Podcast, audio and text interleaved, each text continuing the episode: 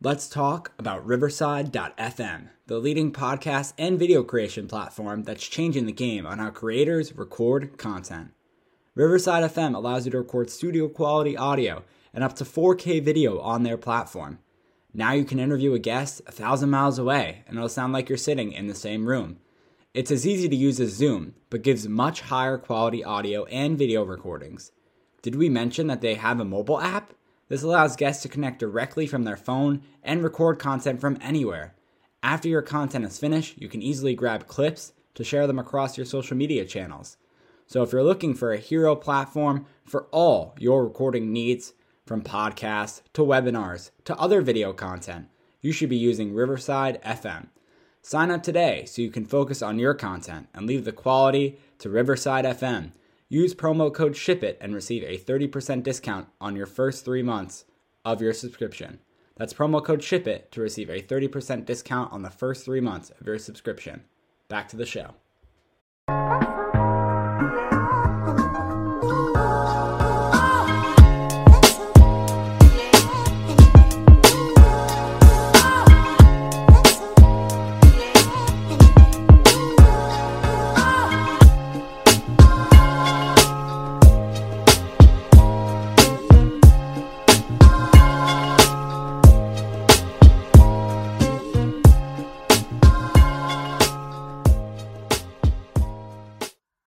York Giants are victorious. Welcome to another episode, episode 130 of the Giant Take podcast. I'm Josh and I'm joined by my co host Alex. Giants 13, Eagles 7, NFC East win, victory, whatever you want to call it, uh, against our rivals there in Philly. You know, th- this tension has been brewing for the last two years. We clip those wings, we chop those wings. We would, whatever Alex is doing with his fingers, uh, you know, that he wants to indicate there to everyone watching and listening. Uh, we appreciate you for joining us in this episode. If you are new, the Giant Take podcast, we give you all of the previews and recaps you are looking for, as well as content left and right on the YouTube channel, on the Twitter, on the Instagram, on the TikTok, the Giant Take Pod on most of those platforms, the Giant Take Podcast on YouTube. Uh, you know, if you're listening right now, we appreciate that you are joining us because we're going to talk all about this game, what we liked, what we didn't like, and we will not give you any BS or anything that we feel shouldn't be mentioned because we're not the Giants. We're our we're ourselves. We got our own opinions. Uh, and I would first like to start off with this was a sloppy game. We were on the right side of this sloppy performance. We were able to get it done. And Alex, how does it feel uh, to beat the Eagles? It feels great to beat the Eagles you look at the score line, you look at the result, you see the W in the W column, and you're you're all happy. But if you watch the game, I think if you if you're any fan with eyes, you could see that there was it was not it was not great certainly today, uh, especially offensively. Defensively, we had a few odd moments as well. Obviously, right at the end there with Jalen Reagor, uh, which we'll get into more later. But it's just it it's it's unnerving a bit how the how the gameplay ended up playing out, especially when we looked more comfortable kind of going into the fourth quarter from the third quarter, and how we kind of make these games so close and so heart wrenching so easily. Um, and that's just the big problem. Obviously, we had the new. I'm not going to say offensive coordinator, right? We can't say that because Joe Judge doesn't want to say that. Even the post game press conference, no, no, no. We have offensive coaches um, who did a spectacular job I don't know if that's what he said, um, but I'm assuming he said something like they did a very good job or something. But anyway, they did not seem to know exactly what was going on, um, and it seemed very Jason Garrett esque in terms of the play calling. But uh, besides that, you know, obviously we have lots more to talk about in this in this game. But Josh, why don't, why don't we start with this with the offensive play calling since that's kind of what all the news has been about this week. Yeah, Alex, I agree with you. I didn't know which way you wanted to take it because we can go all sort of types of ways. I, I think we say the last drive because there is a lot of stuff to nail down on that to last because it was the quote unquote last drive. Uh, so we'll do that. You want to talk about the offensive play calling? Sure. So we went through uh, this whole week with a few different changes, starting out with the transition from offensive coordinator Jason Garrett to offensive coordinator for only today's game. That I will say was Freddie Kitchens. He was in Daniel Jones's ear as lo- along with uh, Daniel Jones having the play sheet on his arm to get him through this game, to navigate through the play sheet. And there was also a report about Kenny Golladay, how the Giants wanted to get him more involved. Uh, there was a, the story this morning with Kim Jones that I saw, NFL Network reporter, and she has a lot of relationships in the Giants system. Uh, that she basically came out report on Kenny Golladay that Joe Judge earlier in the week, I think it was on Monday, called him to the front of the plane or something. Uh, and he thought he was in trouble, Golladay did. But it was actually Joe Judge saying, hey, we're going to get you more involved. We're going to get you your first touchdown. The Giants were really intent on doing that in today's game. The following day after Judge talked to Golladay, offensive coordinator Jason Garrett was fired. So that's something to think about. And then we go to today. Golladay was targeted a little bit more. You know, he had a few catches here and there. I can read the direct stats when I go through my stat, you know, little report later uh, in the episode. But, you know, but I guess just saying when it comes to the offensive play calling, Alex, that we're talking about, Stefanski, Stefanski, why in the preview episode, in the recap episode, I love the Cleveland Browns so much, I guess. Not Stefanski, former Browns head coach, Freddie Kitchens, stepped in today called offensive plays, and Alex and I wanted to talk about this before we hopped on here live, when or you know when we're recording this live, whatever. It'll come out tomorrow morning, uh, Monday morning for everyone listening or watching. Um, you know when when talking about it before we recorded, we wanted to get on the same page here, and we said really it wasn't anything too crazy different from Jason Garrett. I noticed that it seemed like he ran the ball a little more, bit more intently. You know, ran the ball a little bit more. I don't know if it was just Daniel Jones or if he told him specifically, but I feel like Daniel Jones would step up in the pocket uh, more in this game, which was a good sign because when he did that, he completed a few different throws. We moved the ball down the field. And I, I don't know how much that lands on the offensive coordinator and different play calls or how much that lands on the Giants offense itself. And the one big thing that we saw was a little flea flicker. It was a handoff to a running back. Maybe it was Barkley. Flipped it back to Jones. We got a nice completion there for about 16 yards, I want to say, something around that lot, those lines. Besides that, I didn't really see that much. I've been talking for a while, Alex, so I want to get your uh, thoughts on this because you did bring up the subject of the Giants' offensive play calling. So, what do you got on this? In terms of the play calling, it was similar. We saw a few things with Kenny Golladay that I thought were interesting. We saw kind of Daniel Jones just you know, his first read, snaps the ball, just kind of looks at Kenny Golladay and threw it right to him. Obviously, Darius Slay was on him the whole time, and I thought he did excellent coverage on Golladay. There, I believe there was maybe two or three kind of contested catch balls. The only thing I would say with that is Daniel Jones threw it so that Golladay kind of had to get around Darius Slay. If, like, let's say Darius Slay's in front of me here, you know, Golladay had to kind of like reach his arms around to catch the ball. And I think something like, you know, that would be better for Daniel Jones and, you know, when Golladay, if they can communicate this better, is kind of just to get it so that he puts the ball where only Golladay can reach it. You know, throw it higher, throw it, you know, deeper towards the sideline in which Golladay can get it and Darius Slay cannot. Um, so I saw that, you know, on both of those throws. I believe they were both towards the end zone. Um, that it was kind of like he threw it almost right at Darius Slay expecting that Golladay could somehow, you know, get it's not a contested catch when the ball's not like above them, right? It was it was like around, if that makes any sense. Anyone who saw them understands what I'm saying. Anyone who didn't see it is wondering what the hell I'm talking about, but just just watch some of those Golladay contested catches and you'll understand what I'm saying. Um, in terms of in terms of the offensive line in that impact with the play calling, the offensive line did not change. It was still horrendous everywhere apart from Andrew Thomas. Um, and I, Andrew I, Thomas, yeah. No, I was just gonna say I would agree. I mean, we're not changing how our offensive line does things, though. I, I'm not saying necessarily, but in the way that we use the offensive line, do we do some quicker throws because our offensive line's not? It seemed very Jason Garrett esque in the way we in the in our style of in our style of usage in the run game in the style in which we throw the ball. We didn't really, you know, we didn't really have quick passes. We did a lot of play action. Even though the play action, they didn't really bite on the play action because we weren't getting anything going in the run game. Uh, so that, you know, there's almost no point of play action at that point. That's why sometimes you see these teams that primarily pass the ball, such as the Bills, for example. You rarely see the Bills use play action because we know they don't run the ball well. So that that's that's one of the reasons why. Um, and Nate Solder just sucks. He sucks so bad. I know it's like not really to do with offensive play calling, but I'm just going to the offense in general now because I kind of hit on the play calling. Nate Solder needs to go. Like, what the hell? Why? Like, who? Whoever decided that Nate Solder for any reason should be starting over Matt Peart is just delusional because there's no way in the world that anyone could be worse than Nate Solder. Nate Solder like should be playing golf right now. I texted Josh that. He should be going to play golf. It's ridiculous. The guy just stands there and people run right past him, through him, around him, probably under him. No idea what the hell is going on there. Over him, they probably jump over him. Probably like leans down a little bit. He literally invites rush edge rushers to the quarterback, and it's just so frustrating. Um, and it just there's no way Matt Peart could be any worse. I, I'm desperate. I know we've been saying this every week.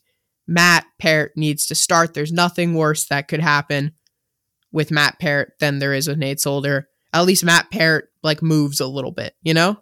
Matt Peart's also been known for standing still sometimes, but at least he moves a little bit. Nate Solder is a statue at the offensive tackle position. I think Alex, it's funny because we said it last episode. A bunch of other Giants content creators, a bunch of other Giants fans, they go uh, on their places of media, whether it is podcasts, YouTube channels, Twitter accounts, Instagram. I don't care. Well, I felt like we we've done this last week. We've done this multiple weeks.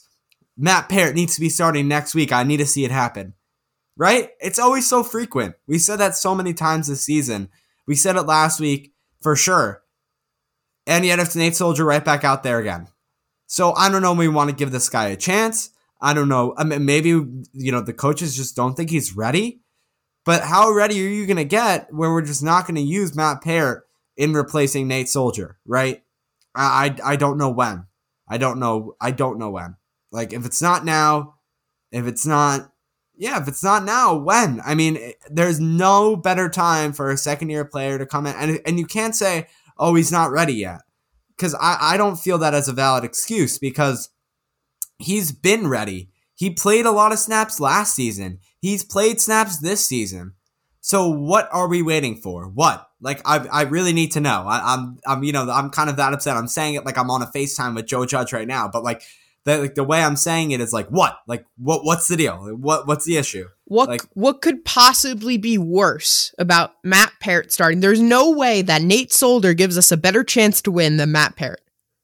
That's all I'm like. Uh, that that would be the only excuse that Joe Judge would make. He'd be like, you know, we want to win. We don't want to worry about development. Blah blah blah. He's not helping us win. He's helping us lose. And when we don't lose, it's not because of him. Let's just be honest there. and, and with the offensive line we're not getting any we're not opening any holes in the run game. Saquon Barkley is struggling mightily because of this. He had one like breakaway run, but besides that he was stuffed. There was there was two plays I believe where literally Daniel Jones was still handing the ball off to him and Alex Singleton was already in the backfield tackling him. How is that possible? Fletcher Cox was one of them too. He did that one time too. How is that possible? I, I don't understand. Like when you snap, when the ball is snapped, surely you like put your arm. Like I'm not an offensive lineman, right? It's easy to say this from my couch or from my chair at this point right now, but like you'd think you just like put your hands out, like kind of block for a second, you know, like just a second at least, so that he can hand the ball off. I, I don't understand. It's just this offensive line needs a total revamp. Andrew Thomas, send him on vacation and we need to get a whole new unit next to him. And then he can come back and be like, oh, this is much better. Because right now, I would hate to be Andrew Thomas because he's on this terrible offensive line and it's just awful. And I'd hate to be Daniel Jones as well or Saquon Barkley or anyone that has to deal with them, to be honest. Yeah, and my father made a joke today saying that was Saquon's longest rush in three years. uh, the, today when he broke out for a few you know, I, am going to go to the offensive stats in a minute, and then we can head to the defense because that was a big factor in this game, Alex. Because we're really stuck on offense right now. But the next thing is, like, what do you, what else are you going to say? Because you can't say, oh yeah, we're here to win football games. Like, you know, Nate Solder's going to really, because he's not. Like, like you were saying, he's helping us lose football games. And then you can't also go on the line and be like, hey, we're trying to contend for a playoff spot. Okay, So put Parrott in then if you're trying to contend for a playoff spot. Because if you want to build for the future, right? We're trying to build for the future. We're trying to win games. The only way to do that is to not play the older, worse guy. It's to play the younger person who's trying to develop in his career in the NFL and get to the point of success. And in order to gain knowledge and develop your skills at a certain position in the NFL or in anything, even in a job position, someone who's going to work tomorrow as an accountant, right? You got your experience as being an accountant from doing the actual work of accounting. You didn't do something else. You weren't sitting at your house and just like, oh yeah, yeah. Two years later, you're just like, yep, I'm an accountant now, guys. It's, it's all great. You weren't just sitting on your sitting on your ass playing Sudoku. You you know you were doing shit like right. You were calculating the numbers, and now you're an accountant, and you're going to work as an accountant. So it's the same deal with Matt Parrott. If we're just gonna have him sit on the bench and come in every other play, okay, is that really gonna accomplish development in his career? No. So he needs hmm. to step in. We need to make the change. I get we paid Solder money. We adjusted his contract. Now it's lower. So it, it, that shouldn't even be a problem either that we're paying him so many millions of dollars because he adjusted his contract to help the team. And he's gone at the end of this year, right? There's no way that he's staying, right? There's just, you know, he's going to get paid more money next year. It just makes sense. You just have to cut him. So at that point, you're looking like, hey, we got to replace three interior offensive line positions already, right? We got three guys in there who probably need to be replaced, if we're being completely honest with ourselves. Do I think they will be? Not necessarily, but hopefully at least a couple of them are. Wouldn't it be nice to know, hey, maybe we don't have to replace the right tackle position? Let's see how Matt Parrott does. Let's give him six, seven games. Could he be a nice, you know, maybe he's not the franchise right tackle, but could he be a nice fill in the gap kind of player who could either be a nice backup for us or someone who we can have starting next year, right? Because we're not going to be able to draft four offensive linemen or pick four starting caliber ones up in free agency. Some people are going to have to stay. So d- is that going to be Matt Skura or is that going to be Matt Parrott, right? We, it would be good to know. And it's not like it's hurting us right now by putting him in. That it's just we're talking about this too much now, but it's just, it's just yeah. mightily annoying. Right. It's not the Nate Solder podcast. Yeah. Uh, I would God. like to say that. But don't even forget, Alex, we have a center in Billy Price. And the man is is, is pretty old uh, for for a center in the league. So we're gonna also have to. Isn't he younger? I thought. No, skirt. Billy. Billy, Billy Price. Billy Price is twenty five. I want to say. There is no way Billy Price is twenty five. Look up look up his age. I'm pretty sure Billy Price is like twenty five ish because he's a third year guy in the NFL. 27. Okay. Uh, 27. Fine. Okay. He's, young, he's cl- in between what we're both saying. Uh, right. So we have a center in Billy Price that's that's there right now. But don't forget, we also had a really good center before he before he got injured, obviously. So I, mean, I would um, also say Nick Gates. You know, we Giants fans love Nick Gates. I love Nick Gates, but I wouldn't say he's necessarily a starting caliber offensive lineman. But he's solid. So he doesn't. For, for, he's a starting center. Yeah, but I don't think he was the best center ever, right? You know? No, but uh, I think he's better than Billy Price. Yeah, but that's also not saying. All right, all right, all right. This isn't the offensive. This isn't the offensive podcast. line okay. show. We'll talk about that in the uh, off season. to to finish off the bullet point that we have here, though, Alex, Freddie Kitchens didn't didn't change the role that Jason Garrett had. Right, he didn't fully transition this team. Right, I, I just want to so we can get the offense. It's done. very similar. Yes, offense yes. is done now. He, I mean, he had the Giants score 13 points today, yes. so that that kind of tells you to go into the stats of it, as I as I like to do frequently.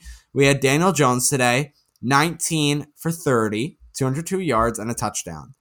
Saquon Barkley now, Alex, I get it, it's an offensive line issue, but it's also a Saquon Barkley because he's had a bad offensive line his entire career.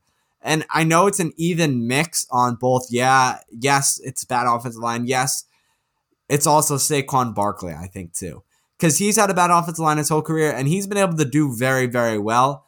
I just still haven't seen the Saquon Barkley of old, and that just might be because he's getting older. He's getting more injured, so he's not as, first of all, explosive as he was when he was a few years younger, and as explosive as he was before injuries one, two, and three stacked up, right? So it's like, I, I think that just definitely could be a reason. So he's just not Saquon Barkley of old. Uh, but he had 13 carries for 40 yards. Uh, that that's about three yards carry. Daniel Jones, like I said, I did see a lot more Daniel Jones runs today. Uh, I think that did have to do with Freddie Kitchens. I know he ran beforehand. I just think uh, Kitchens might have emphasized that a little bit more. Nine carries, thirty yards. Again, about three yards a carry. I one, Devontae Book. one thing I wanted to mention about Daniel Jones. I know a lot of people are like, you know, Daniel Jones is running. He's not a he's not a, a scrambling quarterback. He's not a running quarterback. He's a pocket passer who happens to have some speed. if that makes any sense. And that's what you need in the modern day NFL. Yes, but I, like I, I wouldn't put him in the conversation with someone like a Jalen Hurts, someone like a Lamar Jackson, someone like a Kyler Murray, a Russell Wilson, even because he he doesn't have that kind of shiftiness. He has he is he's fast when he gets going, like in a like in a long distance sprint, but he's not like quick and agile through the tackles like someone like Lamar Jackson or Kyler Murray or even Russell Wilson. I mean, I completely agree with you, but he does have, you know, Lamar Jackson speed, like you said, in the long run, like we saw in the Eagles game uh, when he absolutely collapsed instead of getting a touchdown. Uh, uh, right to where I was getting back to my point of stats, we had Devontae Booker. Didn't see him a lot today. Uh, three carries, 10 yards. And then Kenny Golladay, like I said, he was targeted, I believe, seven times, three catches, 50 yards, no touchdown still. So no touchdown for the four year, $72 million man. Uh, Darius Slayton, three catches, 40 yards. Evan Engram, three catches, 37 yards. So we're still being diverse when it comes to who we're throwing to. So I guess that's a good thing. And that'll do it for the offense because we can circle back to it uh, later in this episode. I, I do think, though, the defense was a big part of this game. So, Alex, since I started with the offense, how about you start with the defense? I thought the defense played well today. Obviously, we had a few issues. Darnay Holmes going down, Adoree Jackson going down. So we had some guys fill in. We ended up having um, Julian Love come back, uh, come down to the slot. We saw Aaron Robinson on the outside most of the time. I thought he played very well. There was a couple, you know, bits and pieces. For example, the last play on the Jalen Reagor almost touchdown that he messed up a bit. But overall, I thought he was very solid. Um, but JR two stepped in a little bit. The new Isaac Yiadom, number twenty seven. Yes, the new Isaac Yiadom, number twenty seven. You know, he's fine. Uh, I'm not gonna say anything. Um, James Bradberry was, I don't even think targeted like once or twice, maybe. Like I, I don't even remember him being in the game. If I'm being completely I, honest, I saw him in the Giants TikTok after they won, saying, "You know, we'll win. You know, any way we can." And I was like, "You played today?" Yeah. I, I thought James Bradberry was injured. I was like, what? Here's the thing. When you're a corner and you don't know and you don't know that they're in the game, that's usually a good thing. Because that means they're not being targeted. Usually means their man's not open. So overall, good for him. Dexter Lawrence, I thought had a good game. He was getting some nice interior pressure. Obviously, he forced the fumble at the end on uh, Boston Scott. I, I was, I thought he was solid, and he he seemed to really disrupt the pocket a bit for Jalen Hurts. Ojulari and Roche, I thought were decent setting the edge. Besides that, getting pressure on the quarterback, not really. You know, Roche had a, I think Roche was worse than Ojulari in terms of getting to the quarterback. We really didn't get a lot of pressure on Jalen Hurts today. Um, so that was a big problem. I think it was better than when we played Tom Brady, but I would agree that it wasn't as much pressure. We got in there. Still haven't finished the job with sacks, though. That that's yeah. something I would like to emphasize. Sorry. Leonard Williams again was non-existent. I felt like today. Um, you know, I thought Dexter Lawrence, for example, got much more involved than someone like Leonard Williams, um, which is disappointing. It's upsetting, but Leonard Williams just needs to get his needs to get his crap together. Um, in terms of McKinney, obviously got another pick. Xavier McKinney is a real ball hawk and just a really great player, making very solid tackles. Um, and Tae Crowder, I thought played well today as well. And uh, that, I mean, I'm not going to go over every single player, but those were some of the guys that stood out to me. In terms of the players that played really well, I'd go Dexter Lawrence, I'd go Xavier McKinney, and, I, and I'd go Julian Love. Those are my three standout guys on defense from uh, today. I thought Julian Love was not lucky, uh, but I mean, he was able to scoop up the fumble, so like I wouldn't give all the credit to him. He didn't strip it, but a good job by him to be able to. No, I'm not saying because of that. I thought there was multiple pass no, breakups that he had and stuff like that. That would go okay. Sorry, I wasn't. I wasn't stepping on your toes, Alex. I was just talking about the fumble, the the fumble recovery. That like that. Yeah, I, that, I know. I was. I, was I, I, wasn't referencing that in terms of his good performance. You were though, because you were I like, no, that's. Why. You were like, that's not why I gave him my player of the game. Well, no, that's not why I'm saying that because uh, why, what I thought was most impressive is when he stepped into the slot and he was able to break up a few passes. That's what I thought was impressive. And he was on Dallas Goedert at certain points. I thought he played well Mhm. against him, Mm-hmm. who got completely shut down despite being my X factor. I guess that's a good And my thing. ex, and that's so funny that you went to that because it's like we, we think alike, we think alike, co-hosts think alike here. Because I was about to say Devonta Smith. This kind of alludes to our X factors because that just shows how good, quote unquote, this Giants defense was today and how bad this Eagles offense was today. Uh, you, you know, I had Smith, he didn't do so well. You had Goedert, he didn't do so well. To break it down a little bit more, I'll tell you the stats on both of them. It was uh, Smith with two catches for 22 yards. Goedert with one catch for zero yards. So technically, I won this week, but I wouldn't brag about that. So uh, it wasn't anything crazy. If you were to choose a player of the game, it would be Boston Scott. who I did mention very clearly in the Yes, you mentioned him as the Giants killer, but the tides have turned. It's flipped, whatever you want to call it, because no more. We we were able to kind of break that down. He really lost on this game, but not really, because there was that final drive. Uh, which uh, I know I keep on like alluding to it, but we're, they we still they shot gotten into it. themselves in the foot no pun intended um with the you know giants history but anyway um yeah they really shot themselves in the foot in terms of losing this game i wouldn't say the giants killed them in any way they just killed them mm, i'm not gonna say that i'm gonna say that they just really screwed themselves Giants screwed themselves. Graham Gano specifically with a 51 yard field goal miss. We don't see that a lot from from the from mr Graham Gano. the goat gano no not often Yeah, the goat Gano. Seriously. Uh, and then we had oh we didn't mention this on the um, on the uh, offensive side of things. Uh, Myrak Myrick. I, I'm sorry if I'm pr- mispronouncing, but the the player who was res- uh, uh, what, what's number 41 Relevated? elevated but, from um, the practice squad Elevated, not relevated. Relevated. Rele- relevated elevated from the Giants practice squad for this game due to the injured Kyle Rudolph and Kaden Smith, right? yep Uh, yeah, so he was elevated from the practice squad, made a humongous, like, DeAndre Hopkins type leg catch uh, in the end zone. Eagles uh, players all thought he was down. You know, the ball was in the ground. It wasn't. It was a great catch by him. So I'd like to mention that there. So uh, there was that. So, okay.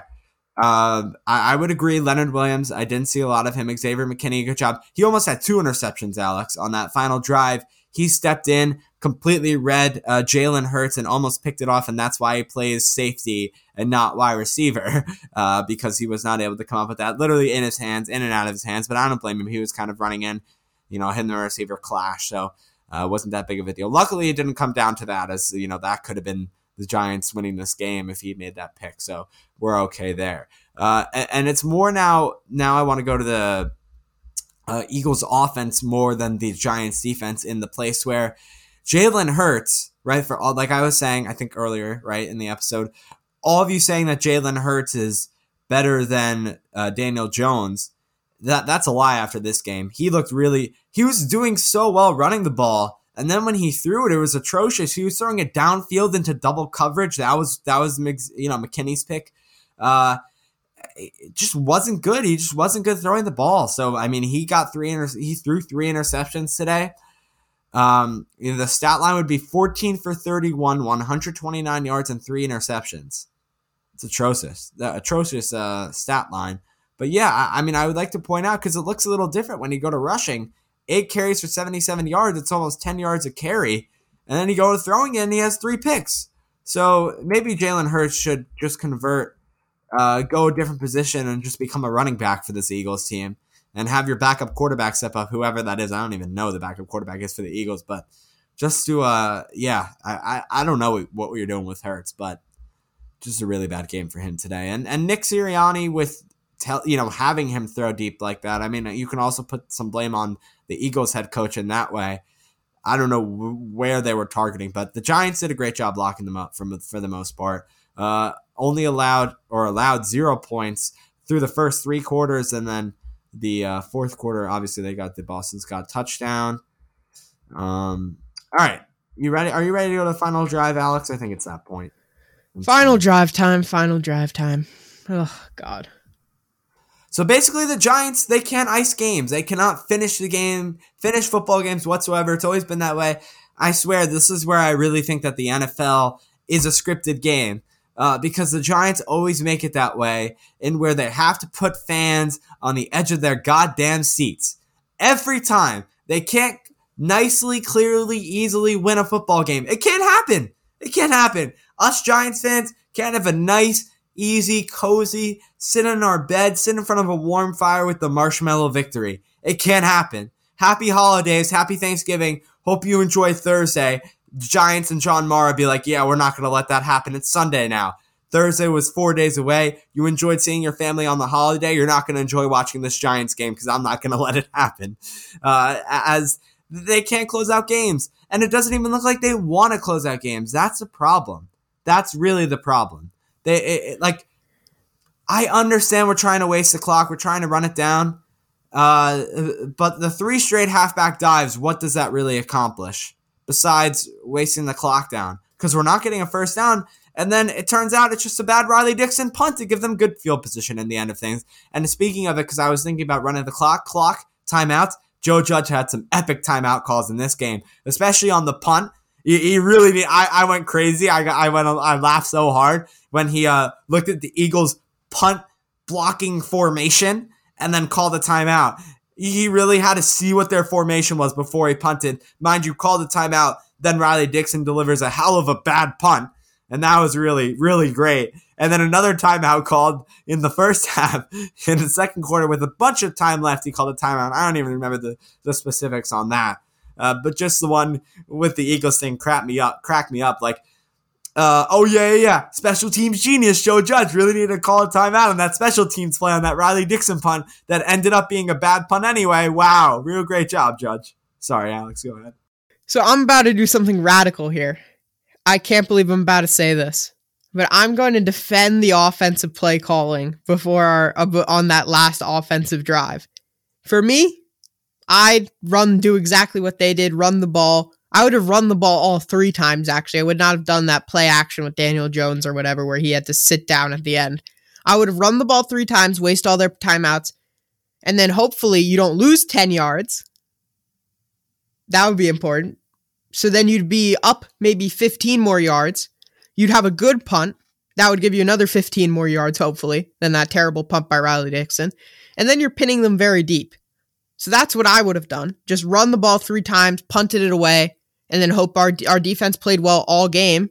And they should play well enough to stop them from scoring a touchdown with a minute left. We gave them and the opportunity to go to Kenneth Gainwell, Kenneth goddamn Gainwell, Alex, like for for two of the same route. I think it was like a curl for like 16 yards and get out of bounds. They had basically no timeouts left. The the primary basis of the defense, you would think at that point, running through their heads, which I'm sure Patrick Graham told them, keep them in bounds. Couldn't do that in the first few plays. They drove down. This whole game and all the Philly, the Phillies, the Eagles fans should blame is Jalen Reagor. Uh, there was a play down the left part of the left part of the sideline that was in Reagor's hands. I'm like watching it as I'm talking about it. That's why I'm looking down for anyone watching. Bobbled in his hands, and then Julian Love almost came up with the pick there. And then the final play of the game. The final play of the game, I thought it was just a bad throw. It was, but Reagor was able to get up there, got the yard, you know, got the air yards, uh, jump up in the air, and right through his hands. And Aaron Robinson was behind him on the play. Got to snag that in. And that was one of the plays that I said Aaron Robinson didn't have great coverage there, but you know, we can't we can't just dwell on the other team forever, obviously, mm-hmm. because yeah. then we're just gonna get it's just not gonna be good. But mm-hmm. you know, mm-hmm. obviously the Eagles really shot themselves in the foot, and that's basically the main point of us talking about this. yeah, and that the Giants really got lucky. Giants did really get lucky. The Giants did really get lucky, uh, Alex. But I mean, that was basically it. Just the final drive. The Giants, of course, can never sit tight, you know, and and and and give the Eagles. Uh, a kick in the ass, basically. Like they can't be like, "Yup, we won." No, we have to give you a chance to win, right? Like, let's help you out here, huh?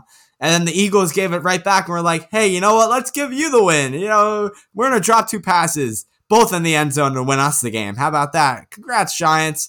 So, you know, at that point, that's just what it was. That's how this game ended. But uh, just a bad job by um, by uh, Jalen Reagor, right? Showing signs of of Darius Slayton and uh, we've had that before, right? It's not like you know we've never had someone who can't catch balls in the end zone because we've had that earlier this season. So yeah, it's not that big of a deal.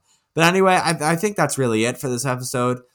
Uh, I, I do really appreciate everyone listening. You can subscribe to the podcast everywhere you listen. Subscribe on uh, YouTube, like the video. Uh, we're hoping to do more YouTube content, so please stay tuned because we have a lot of ideas written down here uh, that we both kind of collaborated on that we're hoping to uh, nail down in the future. And uh, I'm trying to shipitstudios.com slash giant take. That's shipitstudios.com slash giant take. I was getting to it. And then it's Instagram, Twitter, I would say in the order of, yeah, Instagram, Twitter, TikTok. Uh, the Giant Take Pod is where you follow us there. Um, and that's going to be, that's going to be everything, everything I want to say. I think, yeah. And the Giants play in Miami next week. Uh, Miami Dolphins. Right now, the updated NFC East standings. I want to do that before we kind of get out of here.